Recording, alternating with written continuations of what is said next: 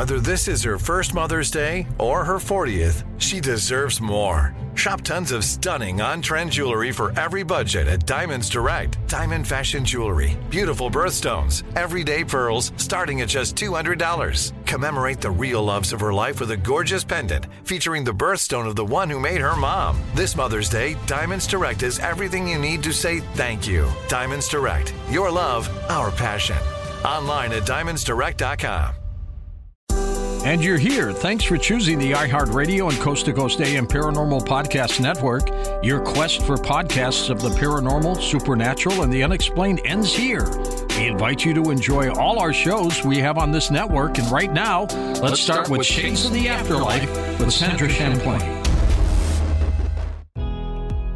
Welcome to our podcast. Please be aware the thoughts and opinions expressed by the host are their thoughts and opinions only and do not reflect those of iHeartMedia, iHeartRadio, Coast to Coast AM, employees of Premier Networks, or their sponsors and associates.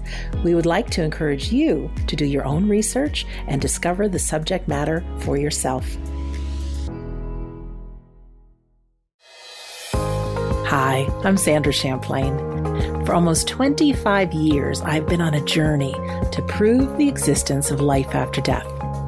On each episode, we'll discuss the reasons we now know that our loved ones have survived physical death, and so will we.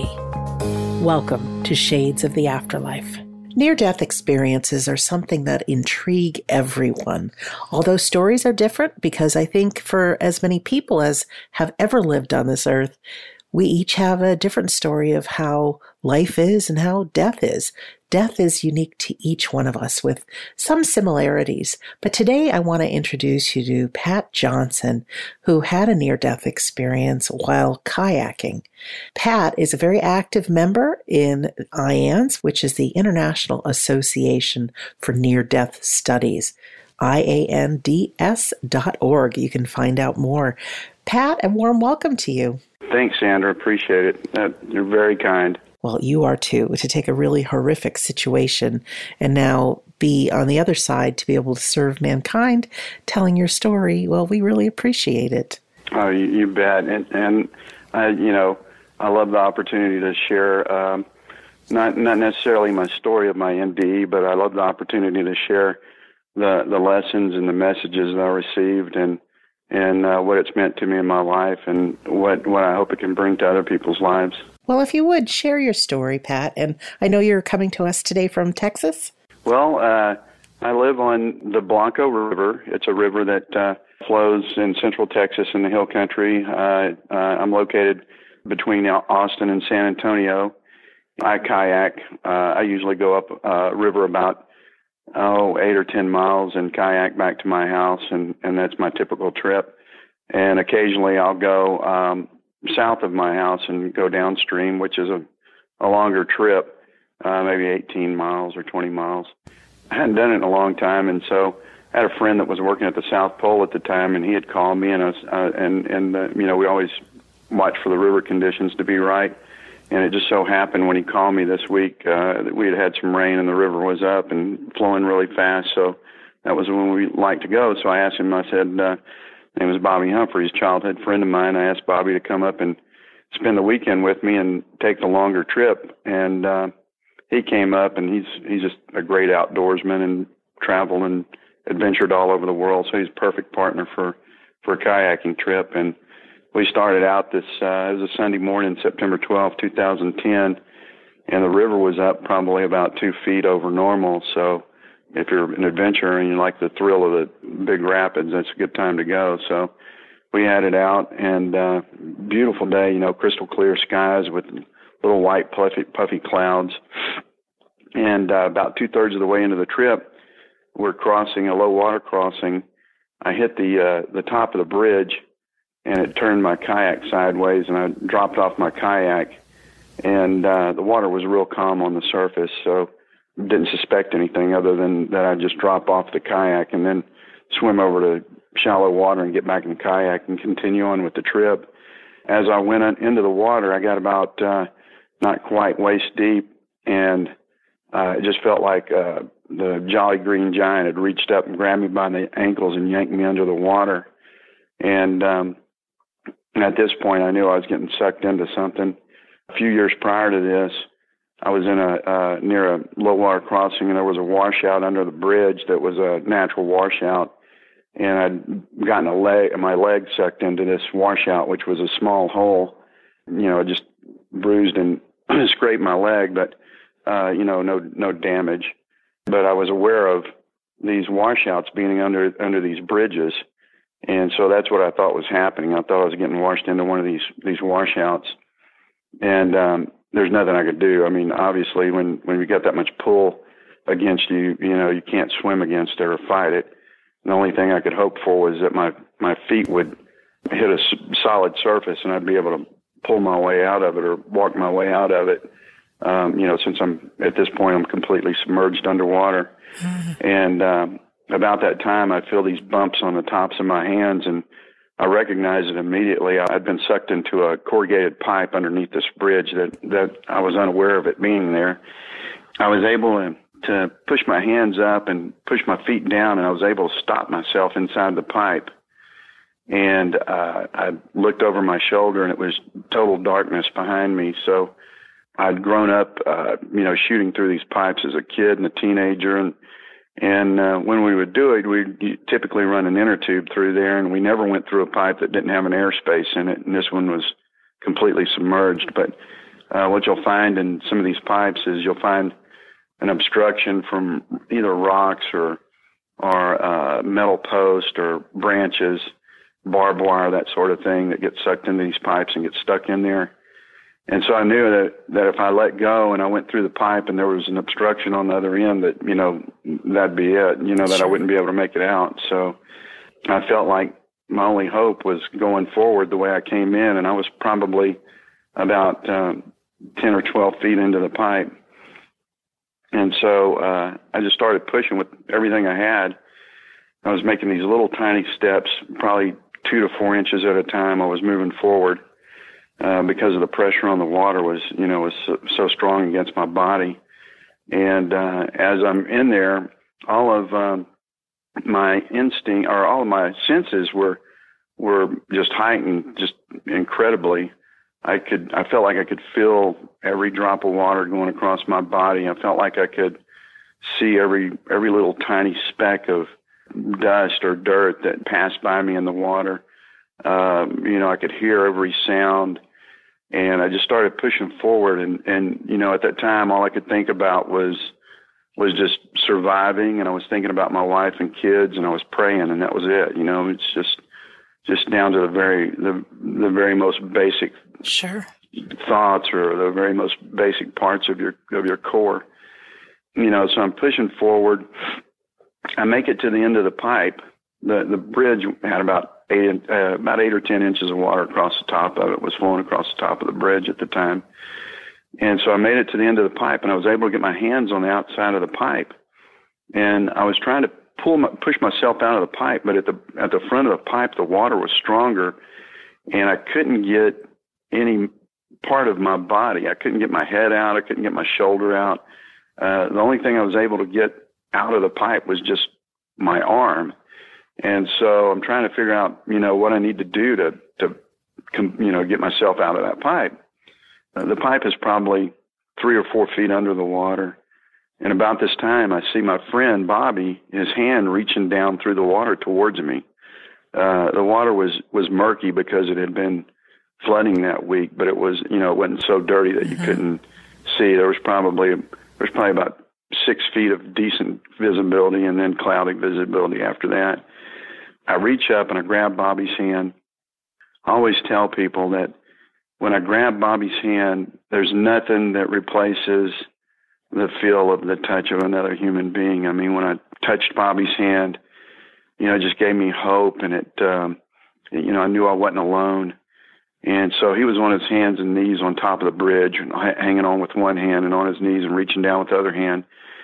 Grabbed his hand, and I thought, oh, this is all I need, you know, just that little extra pull, and I'm out of here. I pushed up as hard as I could and pulled on Bobby's hand at the same time. And when I did that, our hands came apart. I lost grasp with Bobby's hand, and our hands uh, separated, and and when that happened, I lost my grip with my other hand, and I got pushed back into the pipe a second mm. time. Wow! And this time, I didn't go back into the pipe quite as far. I was probably only about six feet into the pipe the, the second time, and I started pushing forward again because I knew I could make it to the front of the pipe. and already did it once, but my concern was is I'd been underwater for a long time at this point, and I didn't know how much longer I could hold my breath.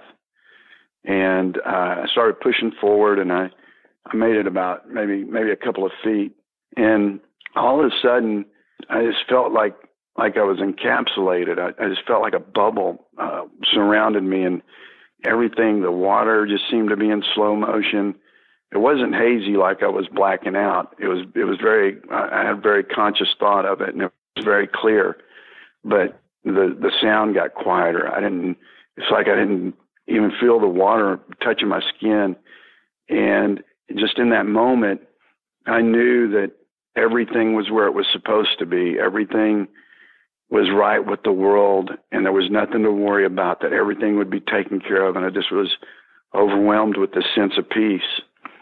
There was no fading. It was just in an instant, like turning off a light switch. I went from conscious to unconscious as far as the physical part goes, not the spiritual or not the consciousness, but but the physical body went unconscious. And when that happened, my immediate thought was, uh, well, first of all, I went to a different place, and the place that I went to, I felt like I was kind of in a like a hallway, but not quite like a hallway. Some like like maybe a combination of a hallway and a and a cave, because the floor was like black marble. It was just uh, like a shiny black black marble. And to the left of me and overhead of me, uh, there was a wall, but it was it was it was kind of rigid, uh, like you'd see on the wall of a cave. But it was it was soft. It was like covered with felt or velvet, but it was black, just black. And off to the right of me, it was just openness. It was uh, it was just like it was endless darkness, and, and it was it was such a darkness. It was a kind of darkness that you could stick your hand out to and and lose sight of your hand. It was that kind of dark. And in front of me, at a distance of, if I had to guess, it felt like it was maybe 60 or 70 yards in front of me. There was what looked like a blue stained glass window with a hole in it, but not a round hole. It was a hole, a hole like if somebody had thrown a rock through a piece of glass and behind it was this bright, bright white light. It was a white light, and and it kind of had the it kind of looked like a kaleidoscope because the, it was it was dimming and and brightening, you know, and, and changing patterns a bit, and the the edges of the broken glass. That's the only way I can describe it. Had rays of light coming off of it, which were reflecting off the floor and shining on the walls. Pat, we have to go into our first break. And when we come back, we'd love to hear more about your experience. And it sounds scary, but it also sounds like there's some possibility for a much bigger view of life coming.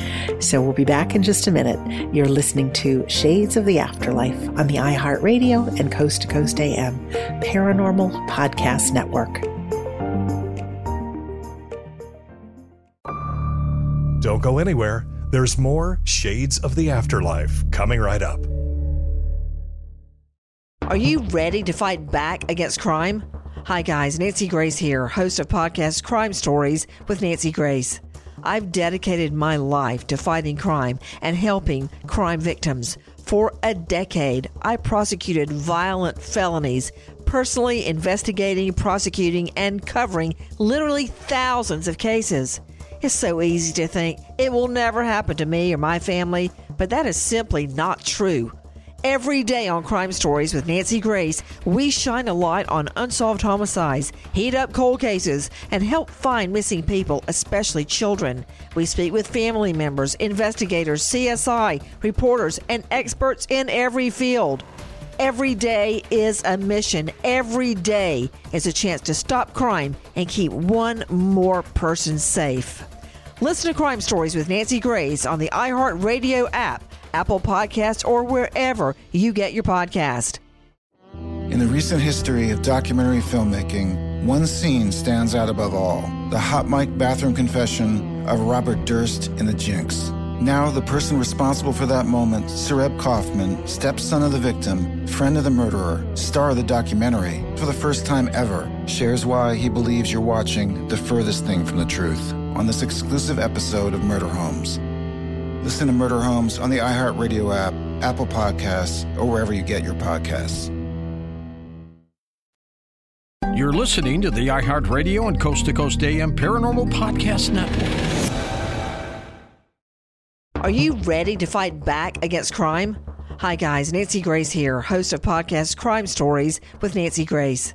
I've dedicated my life to fighting crime and helping crime victims. For a decade, I prosecuted violent felonies, personally investigating, prosecuting, and covering literally thousands of cases. It's so easy to think it will never happen to me or my family, but that is simply not true. Every day on Crime Stories with Nancy Grace, we shine a light on unsolved homicides, heat up cold cases, and help find missing people, especially children. We speak with family members, investigators, CSI, reporters, and experts in every field. Every day is a mission. Every day is a chance to stop crime and keep one more person safe. Listen to Crime Stories with Nancy Grace on the iHeartRadio app Apple Podcasts, or wherever you get your podcast.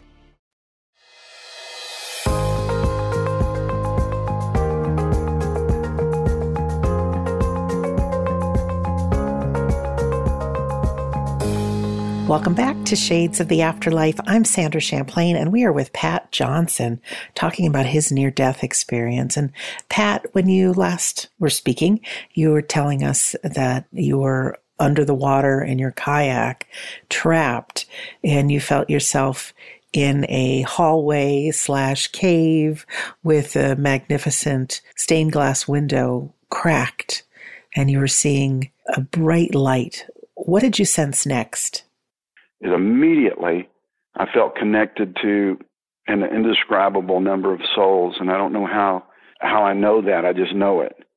And my first thought is, man, you got to be bad to not get to come here because I felt like I was where I was supposed to be, and I just knew there was multitudes of souls with me, and I, I didn't feel like I'd been that good a person, but I felt like I was there where you know where we're where we're supposed to go when we mm-hmm. leave this place. And the second thought that I had, or the second feeling that I got, or awareness that I got, was I felt like my kids and my wife would be walking. I felt like I could look over my shoulder. My kids and my wife would be walking in right behind me. And I think that might be something to do with our distortion of time, you know, yeah.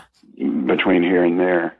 And, and I've thought about it many times, and I think maybe that's part of the peace that I had because sure. if I leave them 30, 40 years in terms of what we know as time on earth would maybe only be a like a snap of a fingers, you know, on the other side. I don't yes. know.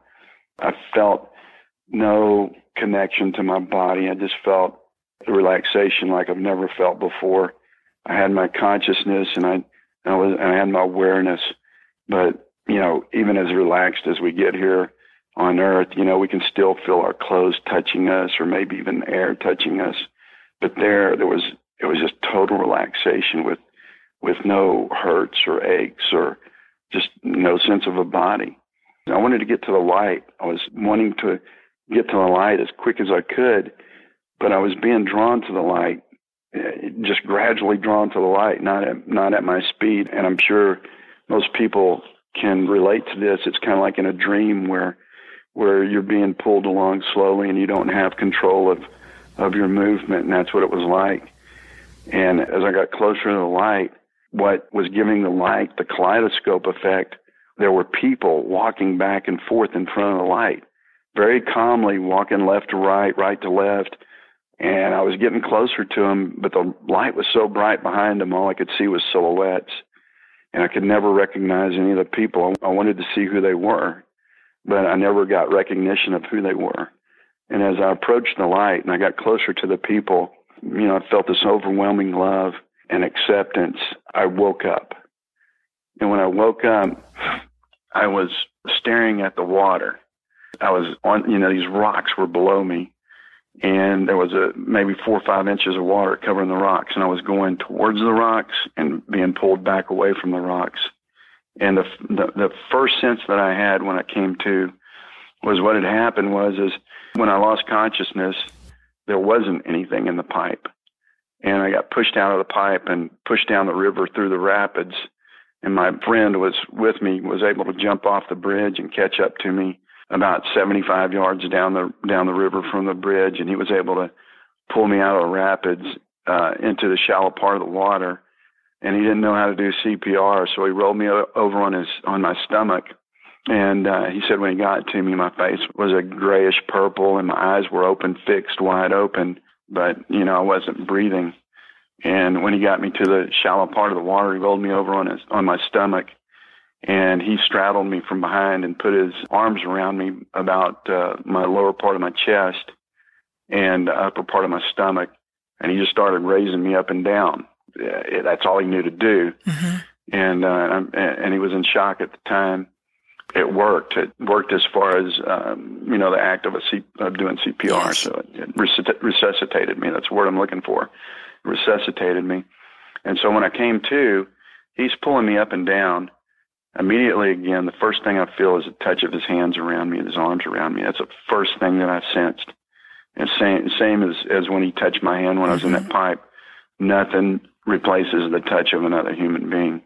And the next sense that I felt was the air touching my face. I could feel it just talking to describing it right now. I can I can feel it like it was just happened a minute ago. This nice cool breeze touching my skin. then I realized, you know, what was going on and I pulled my knees up under me and I put, pulled my hands up under me to to steady myself. And when I did that, it took the the pressure off of uh, Bobby's arms and hands. And he just rolled me over and he grabbed me and started hugging me and kissing me and telling me he loved me. And then he started yelling and screaming at me and cussing me out. And this went back and forth, you know, for three or four minutes before he could settle himself down. And he was crying. Sure. And uh, he was he was actually in worse shape than I was in. He was in shock, and that's been a few years back. And to this day, it's hard for him to talk about mm-hmm. it. Felt like he was going to be coming back to my house and having to give my wife the news that I had died that day, and that's all he could think about when he was trying to resuscitate me. So when I came to, and after Bobby had recovered, I crawled up on a bank and I, I laid on my back and I was just looking up at the sky, trying to get myself together after I finished coughing up water. Every muscle in my body was fatigued and was was hurting, and and my my chest was hurting. I could bear, I could just take these tiny little breaths, and then my head was was just pounding. It felt like somebody had hit me in the head with a baseball bat. I had a terrible headache, but I remember laying there on my back and looking up at the sky. It was like the first time I'd ever seen the sky. I couldn't uh, you know, I'd never seen a sky so beautiful. And I was just laid there in amazement. It was just this baby blue color with these little white puffy clouds like little balls of cotton going floating across the sky. And all the clouds seemed to be illuminated. There almost seemed to be a light inside of each cloud. I could I could feel the clouds. I had a feeling that I couldn't describe. I was able to lay there for a few minutes and just thinking to myself how you know I've never seen a sky that beautiful before after five or ten minutes, I, had to get myself back together because we're out in the middle of nowhere, and we're an hour and forty five minute float still away from from a vehicle, and uh, you know there's no roads. It's it's out oh you know it's just out in the middle of nowhere, and there's no houses, nothing. So I have to get back in the kayak and continue on with the trip. And uh, I'd lost my paddle, and so the fortunately these paddles that you kayak with, they come apart in the middle. So we took Bobby's paddle and and uh, he took half of it and I took half of it, and we continued on. We finally ran across my paddle, you know, not not long after we got started. But one of the turning points for me, or maybe the turning point for me, was probably about 20 minutes downriver. I'm trying to take all this in, and as I'm going down the river, you know, just the strangest things are happening to me. I, I felt like I could feel the trees. I felt like they were a part of me. I felt like the the rocks, the grass, everything. I could just feel. I just felt connected to everything that that was around me. About 20 minutes into the float, this white egret flew from the in front of us from the left side of the river over to the right side of the river and landed in this big cypress tree. and it looked like it was it was illuminated. It looked like it had a, a haze around it that had light attached to it. It landed in that tree and just sat there. It was just glowing, and I knew I knew in that moment that my life was changed forever. I knew that things would never be the same. Oh God, I'm getting choked up thinking about it. I knew that things would never be the same after that point. Whenever I talked about this story, I asked God to let it be His story and for me to be true to it, not to ever change anything, and let it to be, you know, for His service and His will and not mine. I prayed that.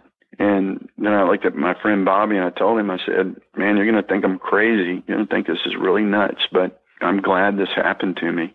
And I said, I can't explain it, Bobby, but man, I went to this place. It was just beyond description. It was fabulous. I can't describe the feeling I have right now. Really glad that this happened to me. Anyway, we made the rest of the float and got back in our truck and loaded up our kayaks and came home. And, you know, my wife was waiting on us and she could tell something was up. And so I walked to the bedroom and Bobby stayed in the kitchen with her. And Bobby started crying again and tell her, told her that that I almost died, and then she came in there, and you know, when we hugged, and uh, and she's she's fantastic. She's been very understanding, and you know, because when you do have a near death experience, a lot of things happen that uh, that continue to happen to you even after the experience. You know, you have different insights and you have different views on things. I know, like a couple of weeks after this happened, you know, people would come up to me and say, "Oh, I heard what happened. You know, man, I'm just so glad you're okay." And uh, I guess you know you're so lucky. I guess it just wasn't your time and things like that. After a couple of weeks, I I looked at my wife one day and I said, "Man, honey, don't take this the wrong way." But when people come up to me and tell me that stuff, I just want to tell them, you know, yeah, I am lucky, but if I wouldn't have come back, it would have been okay. I was in such a beautiful place. It, right. it was it would have been okay.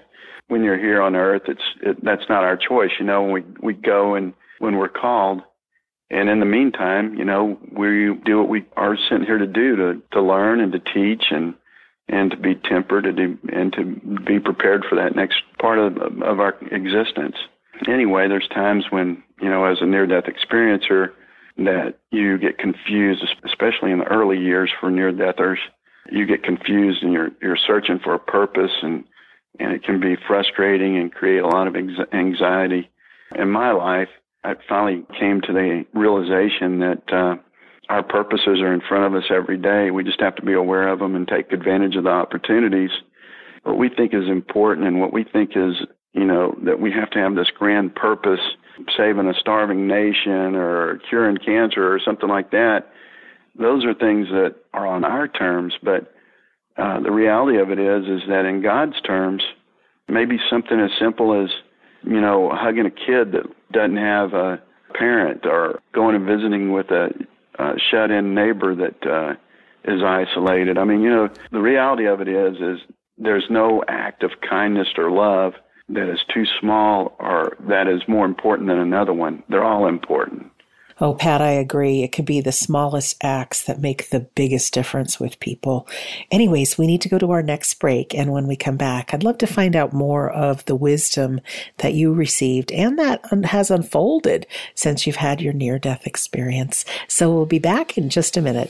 You're listening to Pat Johnson and myself here on Shades of the Afterlife on the iHeartRadio and Coast to Coast AM Paranormal Podcast Network.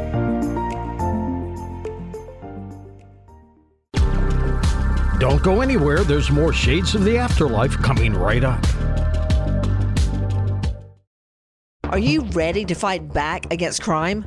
Hi, guys. Nancy Grace here, host of podcast Crime Stories with Nancy Grace. I've dedicated my life to fighting crime and helping crime victims. For a decade, I prosecuted violent felonies, personally investigating, prosecuting, and covering literally thousands of cases. It's so easy to think it will never happen to me or my family, but that is simply not true. Every day on Crime Stories with Nancy Grace, we shine a light on unsolved homicides, heat up cold cases, and help find missing people, especially children. We speak with family members, investigators, CSI, reporters, and experts in every field. Every day is a mission. Every day is a chance to stop crime and keep one more person safe. Listen to Crime Stories with Nancy Grace on the iHeartRadio app, Apple Podcasts, or wherever you get your podcast. In the recent history of documentary filmmaking, one scene stands out above all the hot mic bathroom confession of Robert Durst in The Jinx. Now, the person responsible for that moment, Sareb Kaufman, stepson of the victim, friend of the murderer, star of the documentary, for the first time ever, shares why he believes you're watching the furthest thing from the truth on this exclusive episode of Murder Homes. Listen to Murder Homes on the iHeartRadio app, Apple Podcasts, or wherever you get your podcasts.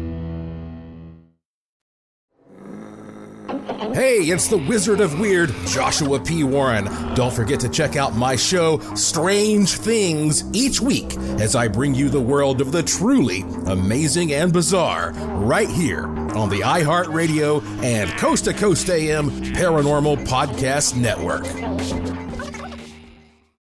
Are you ready to fight back against crime? Hi, guys. Nancy Grace here, host of podcast Crime Stories with Nancy Grace.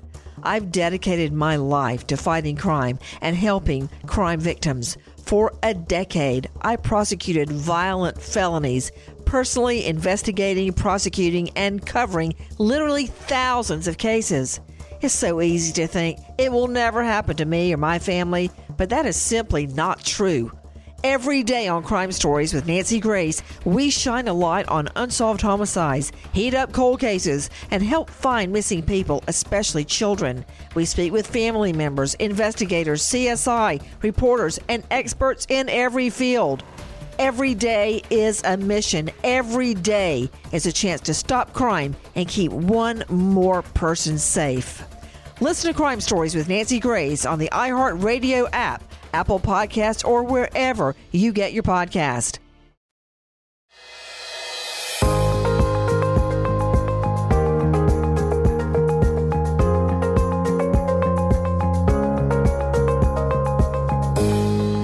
Welcome back to Shades of the Afterlife. I'm Sandra Champlain, and we are here with Pat Johnson, near death experiencer. And Pat, just before the break, we were really talking about making a difference, and it doesn't have to be these big, grandiose things. It can be simple things. Simple things matter, right? They absolutely do. And simple things are not simple things. Mm-mm. You don't know where it ends. I mean, you know, you could encourage in a small way, just give somebody a a loving touch or a sign that you see them and they're valued and they can take that and pass that on to another person and pass it on to another person or they can hold it the rest of their life and you know use it for motivation and inspiration to do good things as long as they're here on earth and you don't know where that's going to take them or where that act that you think is simple or small right. will end up. It can have know? a ripple effect on many, many other people. Absolutely. Yeah. Absolutely. One of the strangest things that happened mm-hmm. to me was when I went into a restaurant or a crowded room or uh, any place that there were people. For the first couple of months, I felt like it wasn't that I visibly saw their souls, but people's souls, people that were around me, their souls were almost tangible to me. I felt like I could reach out and actually grasp your soul. I just had a sense of everybody's inner soul that was around me. The level of noise uh-huh. was reduced. I could distinguish multiple conversations at one time. What was really neat about it too is when I had that sense that I could see and feel people's souls, it took all the judgment away from the way I looked at people. I was able to look at people the way God looks at people, the way He values people. It's for their soul. It has nothing to do with how smart they are, what how they pretty like. they are, yeah. what clothes they have on, what their job is, their education. Nothing. The sense that I got was that in God's book, everybody is important, and He desperately wants everybody. It almost got to be a joke to me. I would see somebody pull up in a in a big four wheel drive jacked up truck and strut out of it, and I would just snicker and I would see some little old lady shuffling down the street that may be considered uh, low on social status, mm-hmm. and she shined to me. So, and I will say that over time, that faded. You know, uh, I mean, I could still get pieces of that, but not like it was when it when it first happened. You know, for the first couple of months, it was just like looking at another person, almost like a shadow. I would say. We really are souls having a human experience, and I think you just got the opportunity to really see those souls. Pat, what kind of things were you left with after this experience? The messages that stuck with me. First and foremost, I had this message that we're overthinking things just love God and love each other, and everything is going to take care of itself. It was that simple. It was that simple. It wasn't this long, drawn out, floating through the stars through the ages or anything like that. it was just like it was just like you're overthinking. Th- not you're overthinking things. It was we're overthinking right. things. Love God, love each other, and everything else will take care of itself. One of the other insights that just almost as strong was the connectedness. And when you're talking about, you know, we don't see our, our souls while we're here on earth, I got this overwhelming sense that, and, and I could see it when I could see the souls, is that we're all interconnected. I was talking about it to this this one lady that was in our uh, near death support group, and she was an elderly lady that had had an, an NDE back in the I think in the late fifties, and I described that to her, and she just kind of chuckled and she said, "Yeah, it's like that rug right there on the floor. That rug is is an individual rug, but it's made up of thousands of threads. The threads are all bound together, but they each individually keep their identity, but they're all bound together to make up the rug. Oh, that's great. And that's the way our souls are. We're all touching each other, and we don't see it. That's why it's so important to realize, you know, your actions towards people the way you react or the way you treat one person affects everybody. It ripples through the souls and it touches all of us, negative or positive. When you do something to make somebody feel better, it can make lots of people feel better. If you do something to make somebody feel bad, it can make other people feel bad. You're not just affecting that one person. And we're affecting ourselves too. We're affecting ourselves. Sure. Yeah, for sure like I said, it's it's a life changer. It, it changes the way you look at ev- everything, and, and especially for me, it, it changed the way I look at people more than anything. Pat, how did you get involved with IANDS? Well, when I came back, uh, when I had the experience, I was, gosh, let me think. It was in 2010.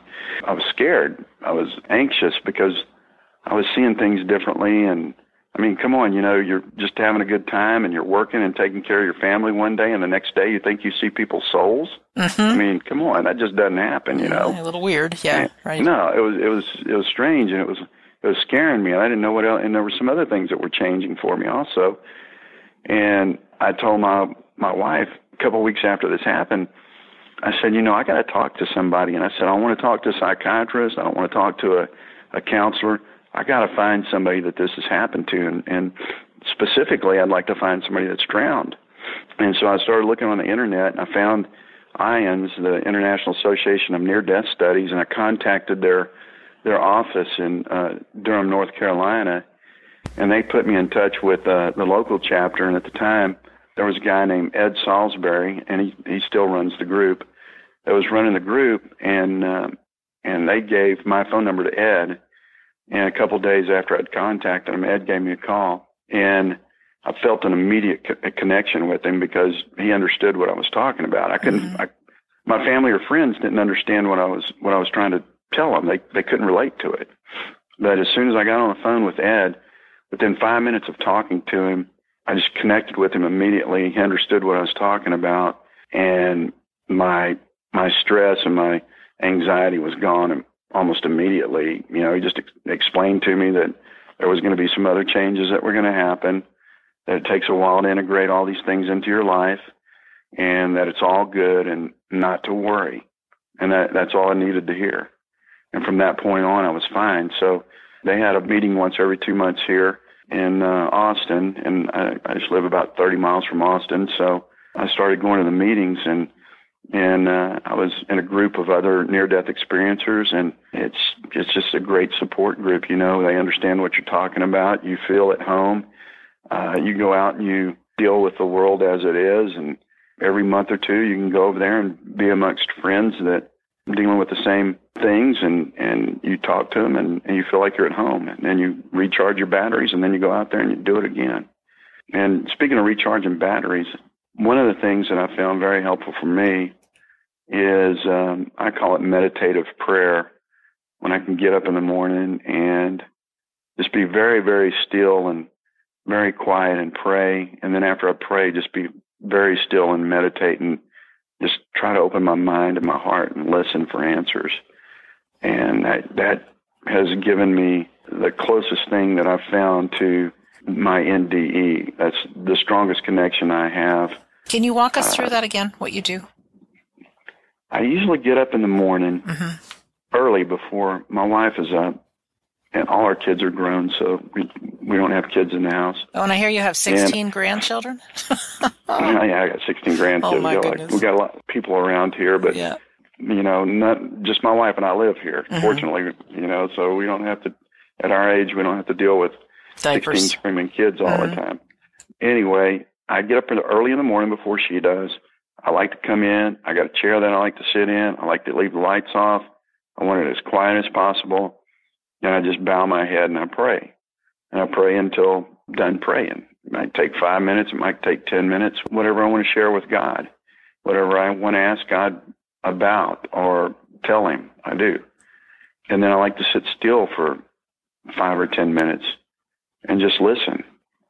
And it's amazing to me how often when there's something that's troubling me that it's you know and i don't hear a voice it's you know people say oh god spoke to me. I've never heard a voice. Even in my nd i didn't hear a voice.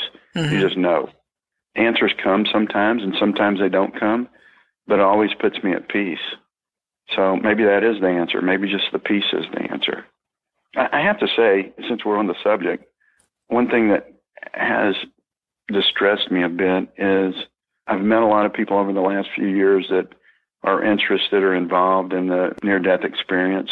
Uh, a lot of people that I've met that have not had a near death experience but are interested in it, there seems to be, they read a lot, they theorize a lot, they're looking for answers, scientific proof. You know, they talk about it a lot. And I think all those things are great. I think, you know, in my opinion, you know, your your prayer is part of your spiritual life. Your your study and your and your search is part of your spiritual life. But one thing that I see that's, uh, and I think it's the third leg of it, is just living, going out in the world and living, mm-hmm. and sharing and serving and loving and being loved. You know, the contact with other people. And sometimes I see the NDE movement with a lot of study and research and and reading and writing and contemplation. But um, I think we also have to take the lessons that we learned from the NDE and act on them also. I don't think, you know, when we talk about unconditional love and, and we talk about, uh, you know, the love that we felt on the other side, I think that, that we're, we have to share that love. And I think, I think the love can be dead if we're not, if we're, we're not touching people with it and we're not sharing it with people. Mm-hmm. And when I say sharing it with people, I mean actively getting out in your community and your, in your environment, wherever you might live, and giving that word of encouragement to somebody that, that's down on their luck or is having a troubled time, you know, uh, sharing a laugh with somebody, you know, going, stopping by and visiting somebody that you hadn't seen in a while. I think we learn from each other and we're teaching each other. And that is part of the, that's part of the journey that sometimes we don't get involved with as much as we should where we help each other and others help us. Pat, we're going to go in for our last break. And when we come back, I want to talk a little bit about service because it's really great to learn about the afterlife and near death experiences. But you're right. How do we live our lives and putting this all into action? So we're going to hear more in just a minute from Pat Johnson. You're listening to Shades of the Afterlife on the iHeartRadio and Coast to Coast AM Paranormal Podcast Network. Stay right there. There's more Sandra coming right up. Are you ready to fight back against crime? Hi, guys. Nancy Grace here, host of podcast Crime Stories with Nancy Grace. I've dedicated my life to fighting crime and helping crime victims. For a decade, I prosecuted violent felonies, personally investigating, prosecuting, and covering literally thousands of cases. It's so easy to think it will never happen to me or my family, but that is simply not true. Every day on Crime Stories with Nancy Grace, we shine a light on unsolved homicides, heat up cold cases, and help find missing people, especially children. We speak with family members, investigators, CSI, reporters, and experts in every field. Every day is a mission. Every day is a chance to stop crime and keep one more person safe. Listen to Crime Stories with Nancy Grace on the iHeartRadio app, Apple Podcasts, or wherever you get your podcast. In the recent history of documentary filmmaking, one scene stands out above all the hot mic bathroom confession of Robert Durst in The Jinx. Now, the person responsible for that moment, Sareb Kaufman, stepson of the victim, friend of the murderer, star of the documentary, for the first time ever, shares why he believes you're watching the furthest thing from the truth on this exclusive episode of Murder Homes. Listen to Murder Homes on the iHeartRadio app, Apple Podcasts, or wherever you get your podcasts. Thanks for listening. Keep it here on the iHeartRadio and Coast to Coast AM Paranormal Podcast Network. Are you ready to fight back against crime? Hi, guys. Nancy Grace here, host of podcast Crime Stories with Nancy Grace. I've dedicated my life to fighting crime and helping crime victims. For a decade, I prosecuted violent felonies, personally investigating, prosecuting, and covering literally thousands of cases. It's so easy to think it will never happen to me or my family, but that is simply not true. Every day on Crime Stories with Nancy Grace, we shine a light on unsolved homicides, heat up cold cases, and help find missing people, especially children. We speak with family members, investigators, CSI, reporters, and experts in every field. Every day is a mission. Every day is a chance to stop crime and keep one more person safe. Listen to Crime Stories with Nancy Grace on the iHeartRadio app Apple Podcasts, or wherever you get your podcast.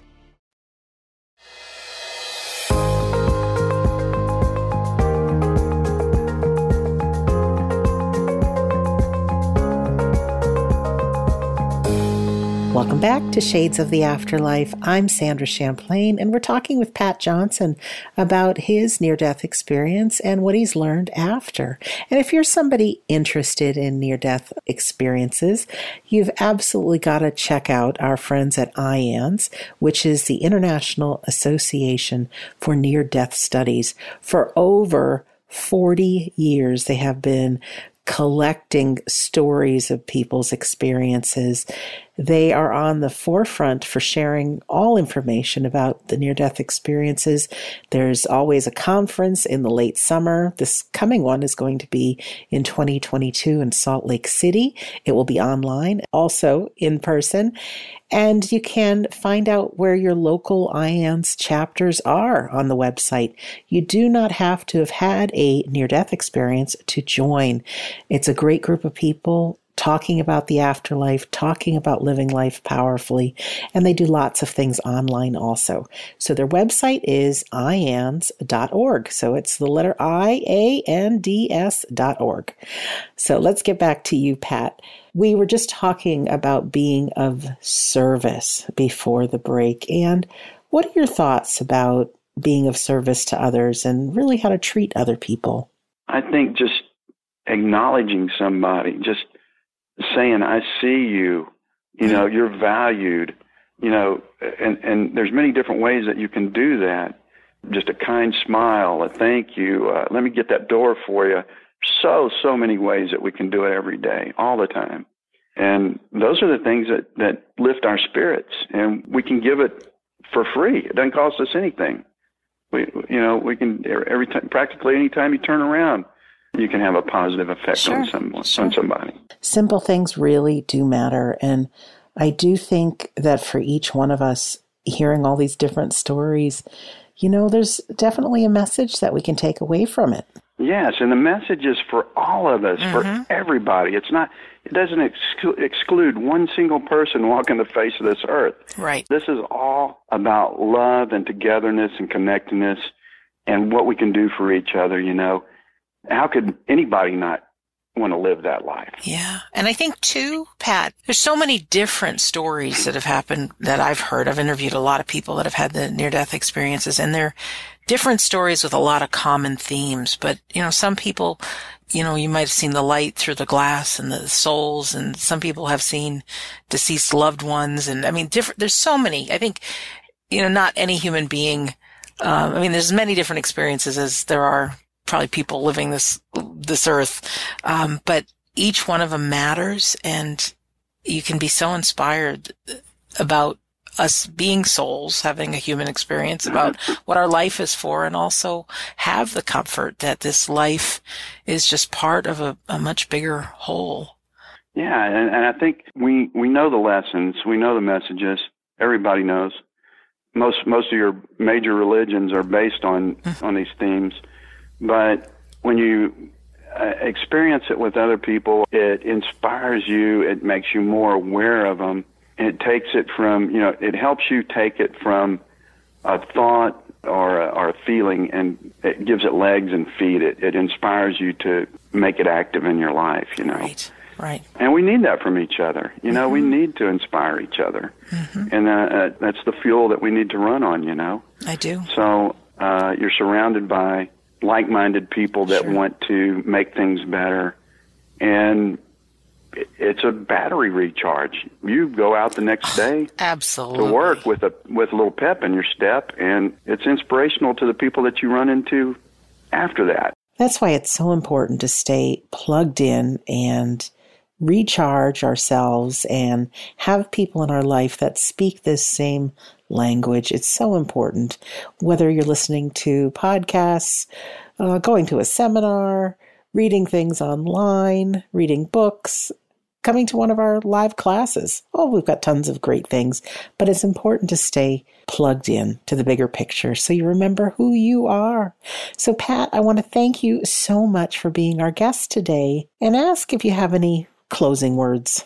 Oh, thank you, Sandra. Thank you so much for, for all the hard work that you do and spreading the messages and and the insights that you've been given and that your guests uh, share with the public. It's it's just super important.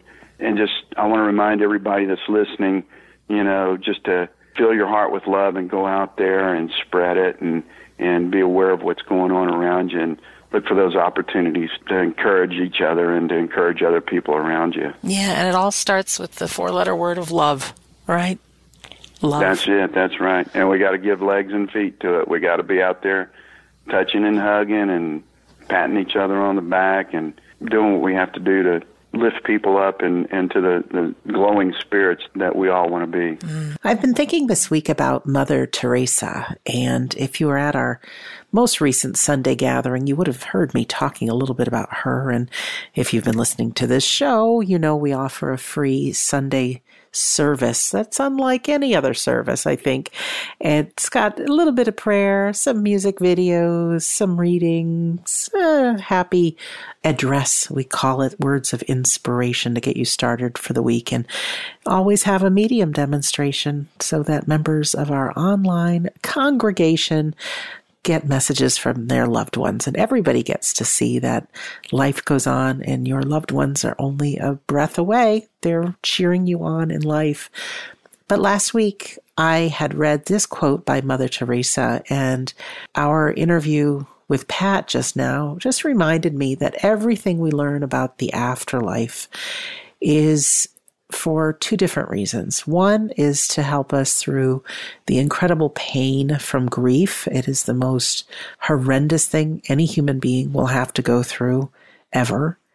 And the other thing is it helps us live a good life when we take away that fear of dying and we know that our loved ones are around us cheering us on. It's almost like they left for a vacation before we can go. We're too busy, still working, and we're going to catch another flight. But they left first. So they're there and they'll be waiting for us. Even our pets will be there. But while we're here, we really make the most of it. And as great as it is to look for evidence of the afterlife, what's important is to use the messages like we just heard from Pat. So I'd like to read to you the Mother Teresa quote that I read this past week on our Sunday gathering. Spread love everywhere you go. First of all, in your own home. Give love to your children, to your wife or husband, to a next door neighbor. Let no one ever come to you without leaving better and happier. Be the living expression of God's kindness. Kindness in your face, kindness in your eyes, kindness in your smile, kindness in your warm greeting. And we all have our own version of God, whether you want to believe it's a bearded guy sitting on a throne somewhere out there in heaven, or it's the light that is within all of us that connects all of us. But we all have a sense of this higher power. I have a couple other quotes by Mother Teresa that I just found, and it goes along with what Pat says and about how to live life. This one says, intense love does not measure, it just gives. You know, what would it be like to go through life and look in somebody's eyes and see the soul behind that person, behind all that baggage or those things that irritate you about them? You know what I mean. Just to see a pure soul and give them love no matter what. Here's another one. Let us always meet each other with a smile, for a smile is the beginning of love. I know we've lived a long time wearing masks, but a smile is the best accessory going. It really is. And it makes people feel warm. There's so much fear that we have, but just a little smile to say, Hey, I see you. And here's the last one. At the end of life, we're going to be judged on the basis of our love for one another. Well, Here's a little secret from all the people I've interviewed and everything I've researched.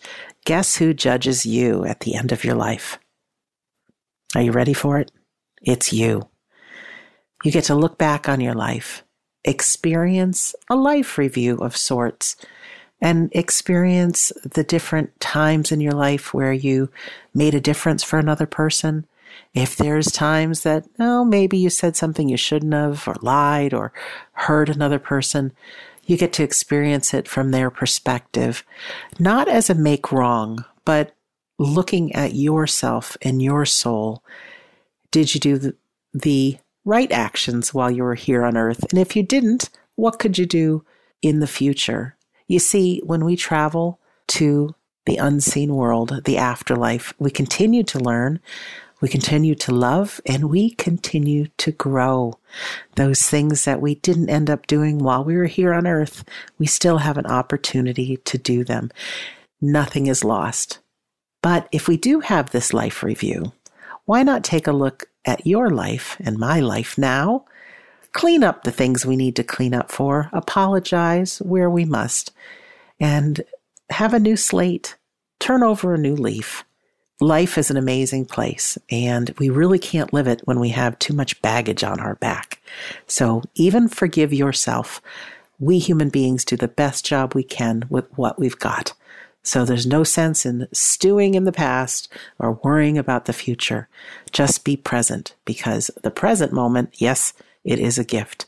So a reminder, our home base is we don't die.com where you can find past episodes. You can attend our free Sunday gathering. You can join us for one of our wonderful online courses or medium demonstrations. And if you go to the store page and you want a copy of my book, We Don't Die, A Skeptic's Discovery of Life After Death, just scroll down on that store page and find the audio book. Use coupon code FREE F R E E, and be my guest. You'll also get the PDF file if you'd rather read it. So, in closing, I want to thank our friend Pat Johnson for being here today. I want to thank you for listening to Shades of the Afterlife on the iHeartRadio and Coast to Coast AM Paranormal Podcast Network.